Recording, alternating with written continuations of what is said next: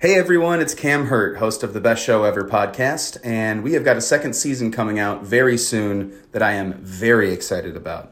We've got some very cool special guests, including musical acts that we all love, like Karina Rykman, Daniel Donato, Jake Brownstein from Eggy, Rick and Peter from Goose, and many more.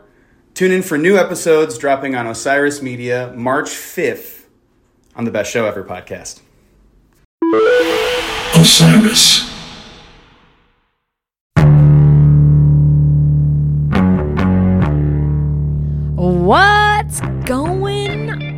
On, my friends? It's Karina Rykman. I'm overjoyed to be holding this microphone in my hand and talking with my dear pal Isaac Slone. He is on my right. That would be your left if this was a visual situation, but it's not. Isaac, what the ever loving fuck is going on? There's been a long gap since we last uh, did an episode, and we actually just sat down and talked about just about everything that's been going on. Ah. It was hard to whittle it down to a few stories for today's episode. It's really unbelievable. Notable gap, dude. Notable gap for our fervent listeners.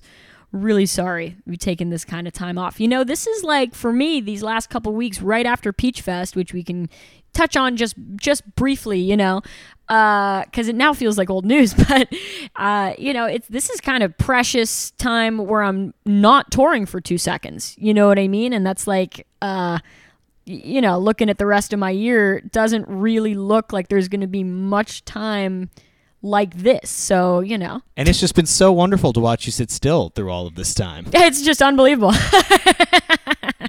well, you know, I have a bit of a problem with uh, sitting still. There's a song on my record about that. And by the way, my record comes out literally one month from today. And you can pre order it in, you know, the link in my bio on my website, whatever. Holy shit, it's called Joyride. Losing my shit. Yeah, lots going on. It's kind of hard to even know what to like, you know, post about or whatnot. And shit has just been completely like, wait, what? Like, you know, a week dedicated to my new single, right? That just came out last week. It's called Beacon. And I was like, okay, like, beacon time. And then this week, it's been like three new shows are announcing. And we have, you know, pre sale today of uh, Philly, Baltimore, and uh, Asbury Park, you know? And it's just like, holy shit, like, what do you even focus on? What do you even tell the people? You know, it's and then I have like my first record coming out in a month. That's fucked up. So I don't even know. Well, you did drop a new song I dropped the new song called Beacon. which we have to tell the people its namesake basically comes from you. You know, in all these interviews, I like, I'm like, you know, Isaac Slone, my childhood best friend, my podcast co host, obviously. But like, if anybody's listening, they already know you, or at least they know you fucking now. You know what I mean? So, ladies and gentlemen, Isaac, back in, I want to say this was 2019, you know, I brought home the instrumental demo of Beacon, right? There's no words, no nothing. It was just, you know, me and my producer Gabe, we like to cultivate what I like to refer to as seedlings, right? And that's, you know, could be a, a quote unquote verse and a chorus, just a vibe. It's a vibe cultivator, right? And then sometimes if these seedlings seem extra promising, we nurture them and I basically stress over them 24 7 and they never leave my brain, you know, they can grow into something uh, called a song. and I played the instrumental demo for Isaac, and he said, Karina, you're going to play the Beacon Theater with this song. Oh shit. And I was like, Oh, Isaac, why are you so nasty? and we had a good laugh about that. And then I, uh, I probably didn't say that, but I said, Oh shit, son, thanks. And then I, you know, the song sort of, it's sort of my most adult, heavy song, which is also like, why the hell would that be my second single? I just don't know. I do know. I have a lot of thoughts on the matter, but I won't bore our listeners with those thoughts. But what I will say is, you know, Beacon sort of took on like a double entendre meaning, right? Because I just was referring to it as Beacon for a long time. And then I wrote the lyrics sort of about being like, you know, this, uh, the struggle of being like this beacon to a friend who's a lost soul that, you know, you can't quite save, you know, and you want to, but you can't, you know, and then the refrain being, don't swim too fast, try not to drown is like you sort of giving up and giving in and just hoping for the best, you know, and whatever. So, you know, it's a bit a heavy subject matter compared to, you know, sipping Pellegrino and bikinis under your clothes, which my other songs are about, you know? So uh, thanks for helping me name Beacon Eyes. I'm proud to be a part of the nurturing process. yeah, man. It's all, it's a, it's a weird thing when they're in that formative, you know, uh, embryo stage. And you say something like that and it could totally shift or inform, rather, what the song becomes, you know?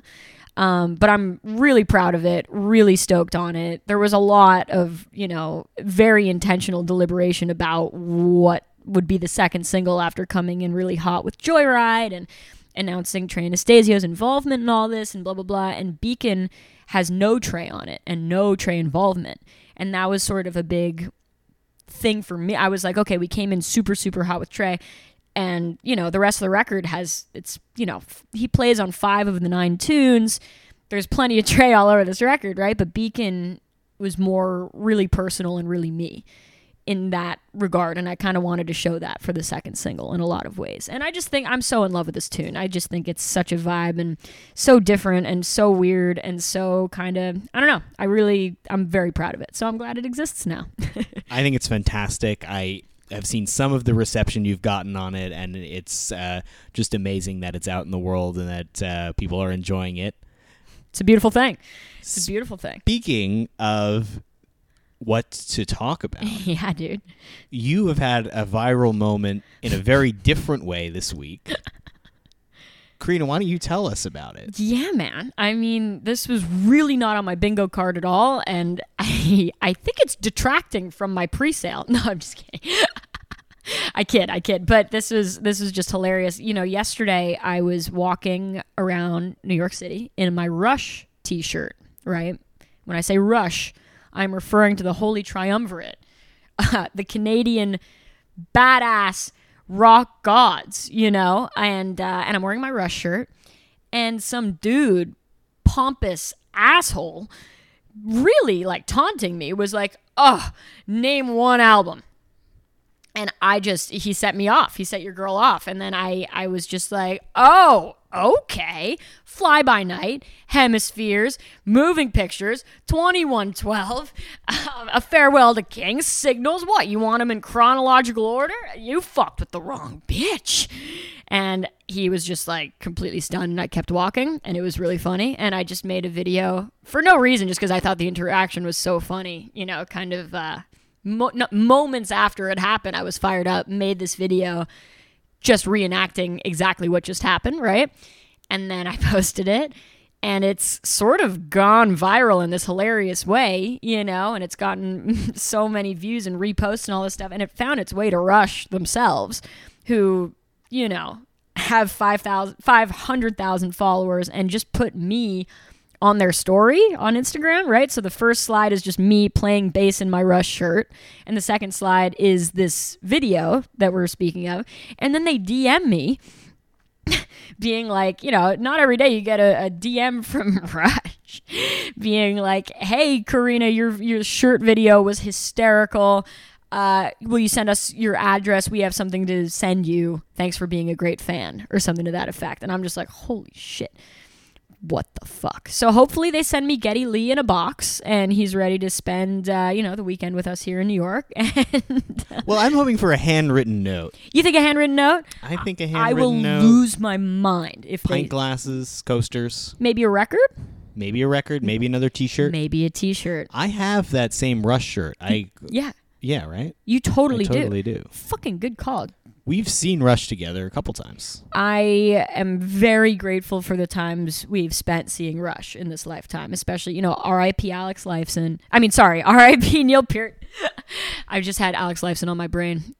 You're still with us, Alex. Thank God. I love you. Your guitar playing is spectacular. I'm I'm just a huge fan, you know. I'm a geek out. I'm a geek out Rush fan and this is all just hysterically funny and it's just I I did not see it coming at all, but I just thought it was a funny moment and uh, I thought my video was like, you know, worth posting. So I posted it. And, uh, you know, some of these things, Isaac, are unprecedented.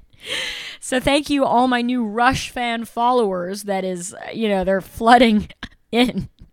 Everybody's name is like Fly By Night 2112, you know, uh, La Villa Strangiato, 69, whatever. It's very different from my usual followers that are just like down with Fluffhead and, you know, uh, Velvet Sea 420 and stuff like that. So this is pretty, this is funny shit. This is good times. And uh, thank you, Rush, for being the finest example of a power trio I can think of. Finest in the international, not in the nation. Big time. Big time. So thanks, Rush. Um, yeah, that's been new. That's been crazy. And you know, Isaac, we have like you know, there's so much to say, so much to. Uh, it, it's been like this notable gap. It's like building up. What do you even say when you hit record, right? But I feel like you said it best, right? We we had to shut. We're closing the page or closing the book on Dead and Company and opening the book on Phish Tour, right? So we just had the last Dead and Co shows theoretically ever. They had a crazy run of it with three nights in Boulder at Folsom Field, followed by, you know, a few days off, but then two nights at the Gorge. Yeah. And then these three finale shows in San Francisco, Where it all began. where it all began. A very high demand for these tickets.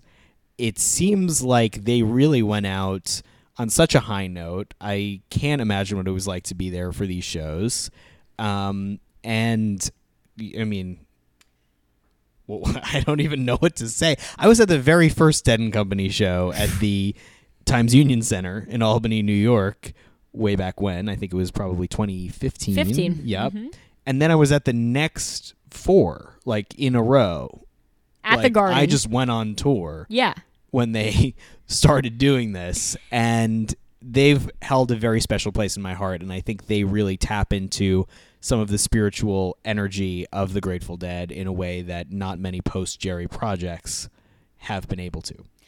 I couldn't agree more. And I think, I feel like we've definitely spoken a little bit of the way that, you know, it's sort of ushered in a new generation of fans. And, you know, you tell me, Isaac, but when I, it'll, it'll be really interesting to see if, like, other than, you know, sort of big specific events, like, I wonder if this, whatever happens next, and I'm not saying that anything beyond Bobby and the Wolf Bros and Phil Lesh and friends, whatever happens with these guys, and and you know, uh, Billy and the kids, whatever it might be, you know what I mean. I'm not. I'm far be it from me to suggest that something big and grandiose happens after this, but in terms of the Dead music making it to the stadium level the way it did with this project. You know, it's kind of, I wonder if it'll happen again, other than for God knows what's going to happen for Dead 60, right? Like, I don't even want to start with that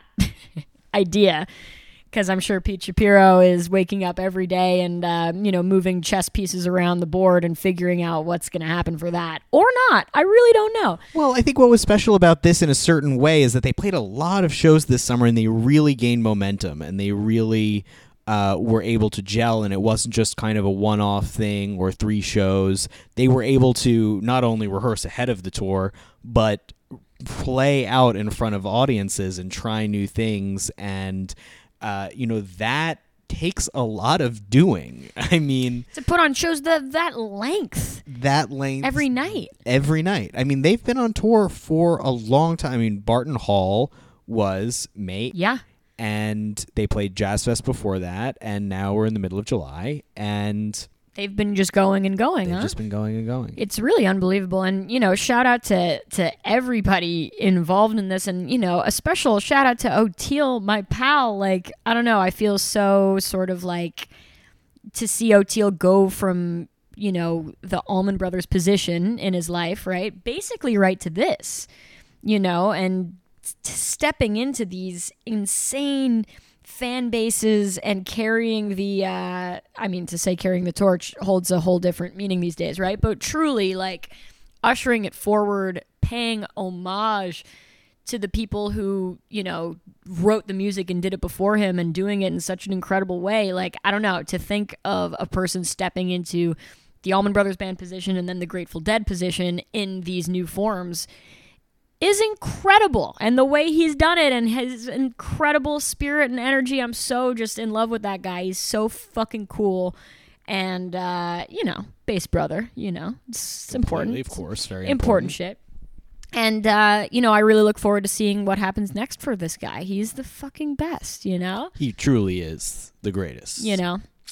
I, I feel like I had to shout him out specifically, but of course, Oh, I'm everybody, glad you did. No, you know what I mean. Absolutely. Fucking Oteil, man, look at this like legacy. It's crazy, and you've done such an amazing job. Fucking kudos, like that is so cool, and I'm just, you know, I'm I'm I'm stoked to see the like profound effect he's had on carrying this music forward and doing it while you know do doing Lesh esque stuff, obviously, but he he always sounds like him, you know, and it's just really really cool, and uh, it's it's a beautiful thing. It's a beautiful thing. So definitely. Thanks, Dead and Co, for an incredible run. Sort of, you know, it's crazy when you think back on like GD50 till now. Uh, I remember when this was announced, like, and it was just like, wait, what? Like, oh, shit. Okay, you know? Definitely, and actually, I was uh, on a roundtable at the Grateful Dead Scholars Caucus, and later turned something into a paper about Fare Thee Well, and it was about saying goodbye to the Grateful Dead, and there was a t- piece in the New York Times where Pete Shapiro talks about how it was actually a new beginning in so many ways, and that really could not have been foretold. And I look back on what I wrote, and I'm like, well, there's a whole other thing here now about how it was actually ushering in a sort of new beginning and how something was allowed to close such that something new could open. It was really Really, truly. it's very um it, it, in, intense how kind of rich this is to think with. In a huge way in a way that i don't i don't think anybody could have seen coming do you remember like i feel like now it's it's just ubiquitous that john mayer stepped into this role or not ubiquitous but you know what i mean it's just like come to It's be understood. accepted Yeah. it's Mhm. understood right and and he does an amazing job nobody can take that away from him he does a fucking great job at it clearly loves and respects the music to an insane degree, you know? And, uh, you know, when it first started, it was all your Bobby is a Wonderland, and people were like, I'm sorry, what? And, like, yeah, but, and did that usher in a new audience? Definitely. Is that bad? Hell no. It's fucking sick. You know what I mean? And it just has pushed this sort of thing along so many years after Garcia's death. You know what I mean? So many years and in so many incredible ways with young, open eared fans, Gen Z in the rafters, wearing tie dye, going with their parents or not. You know what I mean? It's really absorbing amazing. something about the history and the ethos and the mentality. It's not as though John Mayer stepping into the role has changed something about the way that people integrate into the fabric of this culture. No. There's still a shakedown street, you know, there's still um, a repertoire of songs that people go back to and, and try to understand. Maybe people send me Jerry versions of things after going to see Dead and Co. You know, there's a real tradition that um, has a real kind of clear through line and, and narrative to it, which is I, I, I don't understand how something can sustain that for so many years. It's Insane. really jarring. And that's why, you know, that's every sort of permutation of this. I feel like has something to offer. You know what I mean? Be it the Rhythm Devils, be it Rat Dog, be it Further, be it whatever. Like it's just, I mean, it's insane at this point. It's literally crazy. These are octogenarians we're talking about. This is like fucking insane that this is continuing in this regard. And yet, and yet, it's the coolest shit, you know, and it's just it's uh, you know, there will never even, you know, we're going to we're going to start talking about Phish shortly. There's never going to be anything quite like that ever again. I agree. You know what I mean? I agree. And, And so many people are trying. Yeah. But it's never going to be like that. It's a whole other thing. It's it's just completely they wrote the book on this shit. They wrote this American art form that we are all myself included trying to preserve just an infinitesimal grain of the vibe and nobody's going to do it like them and nobody ever will be able to or should you know what i mean? And it's just crazy how each sort of permutation of the grateful dead music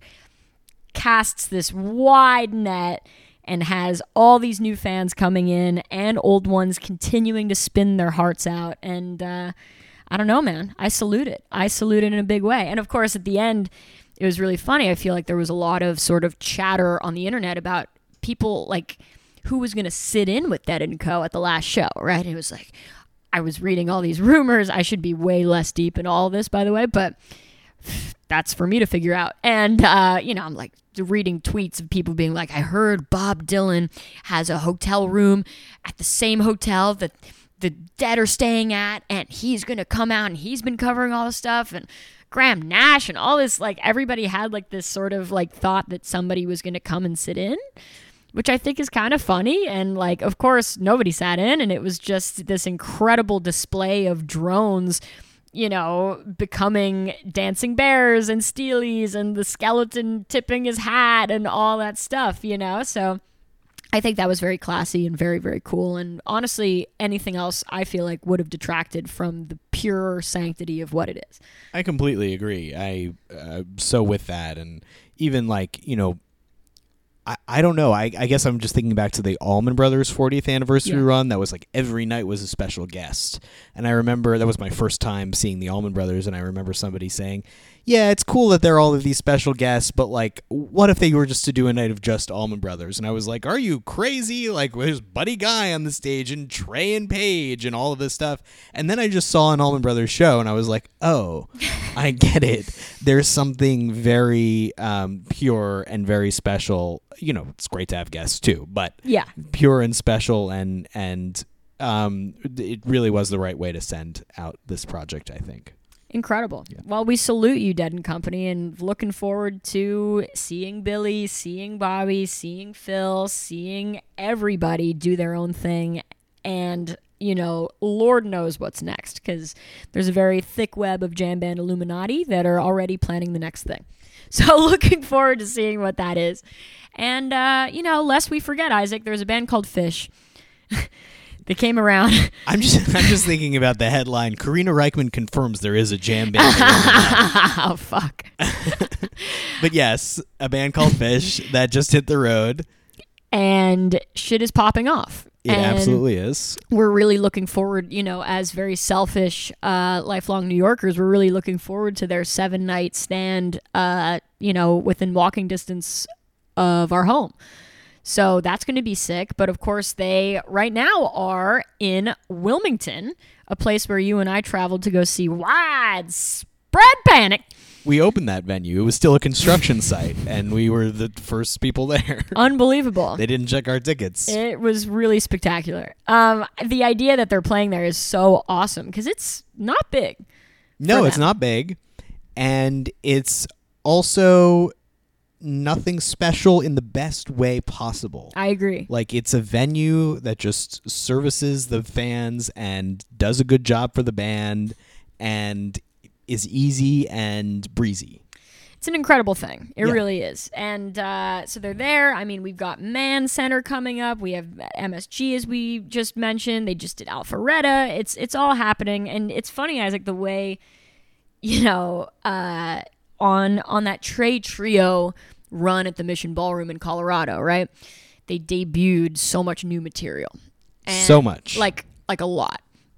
The funny thing is, I had this phone call with Trey where he told me that they were going to do that, right? And that he knew that the fans would be like, ah, you know, we'll see. And then basically workshopping it there to see what would be good for now, you know, and then lest we even br- like the amount of recording and whatever of these tunes, it, it just seems absolutely wild, you know, how much thought and care is put into the the furthering of the original Phish music catalog, you know. Well, I actually have a really good segue here. Talk to me. because we are going to have, and by we I mean the Phish Studies Programming Committee, are going to have the second Phish Studies Conference at Oregon State University on May 17th through 19th of 2024.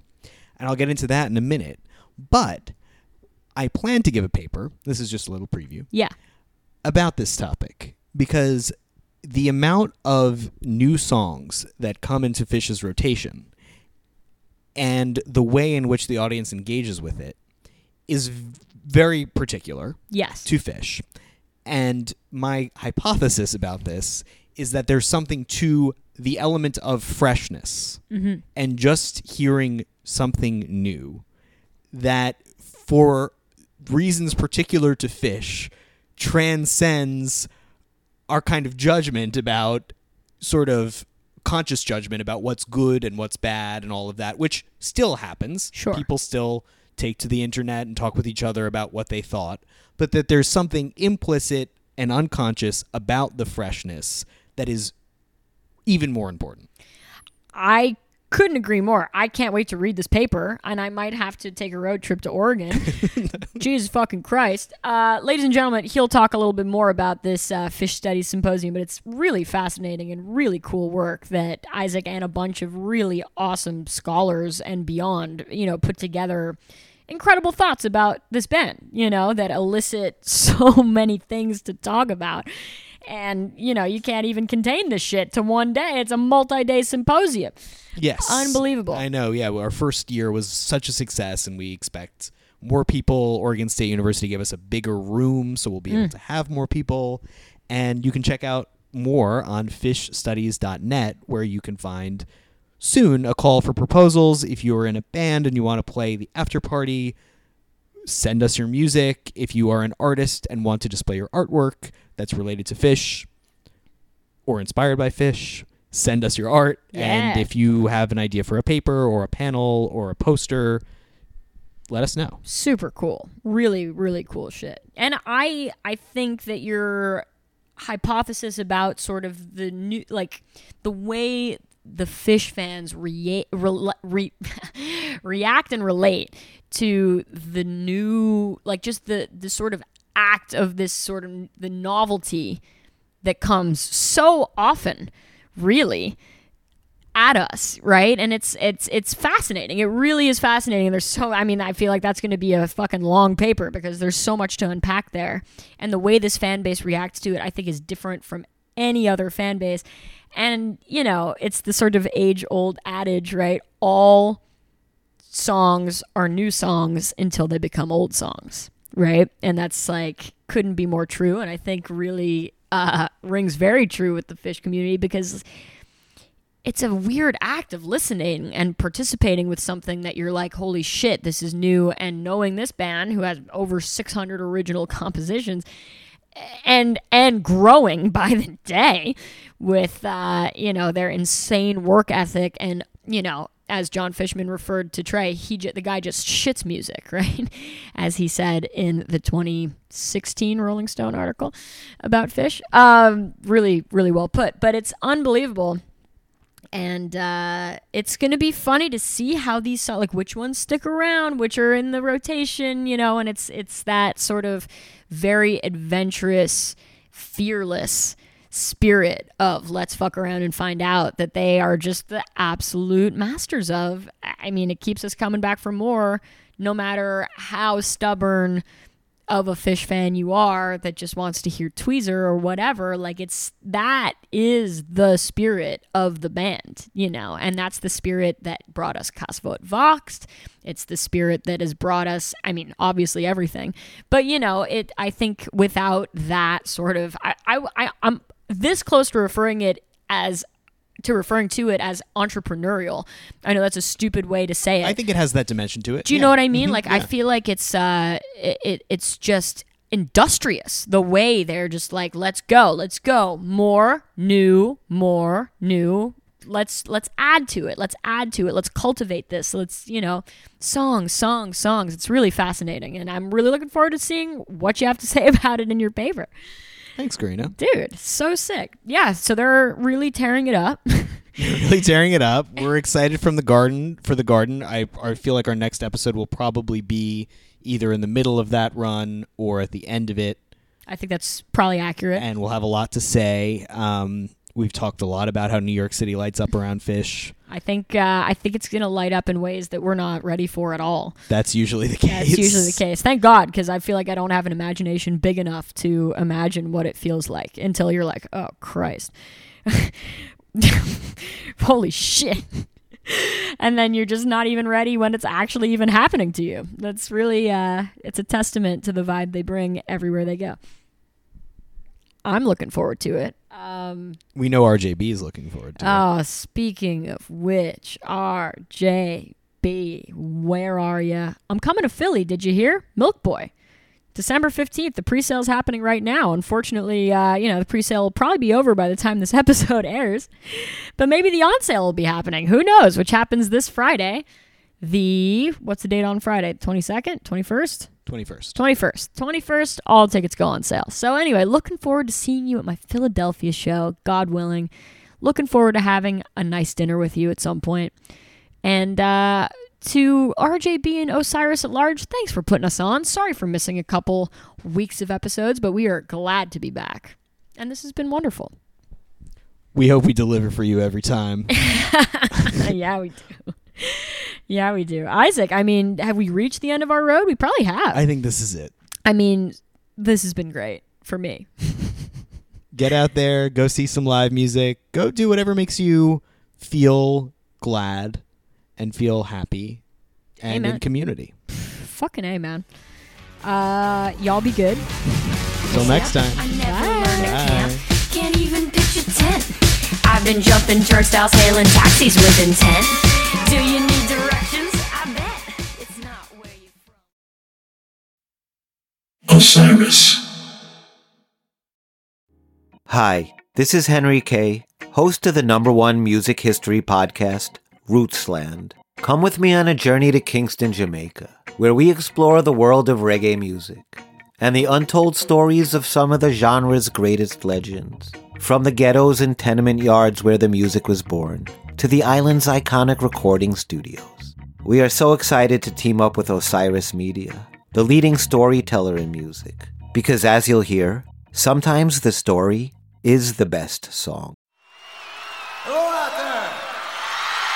Hi, I'm Hal Schwartz. And I'm Flynn McLean. We want to tell you about our podcast, None But the Brave, which is dedicated to taking a deep dive into the work of Bruce Springsteen. We're currently in our fifth season. Our latest episodes focus heavily on Bruce's 2024 tour and have featured such guests as Anthony Castrovince from MLB Network and Barstool's Kirk Minihane. We're also covering the 40th anniversary of Bruce's biggest record, Born in the USA. And as part of that, coming up this week, Uproxx cultural critic Steven Hyden returns to the show for a fascinating hour long conversation about his new book. There Was Nothing You Could Do Bruce Springsteen's Born in the USA and the End of the Heartland. To listen, you can go to our website, mbtbpodcast.com, or subscribe on your preferred podcasting platform. We hope to see you further on up the road. Thank you so much. We'll be seeing you.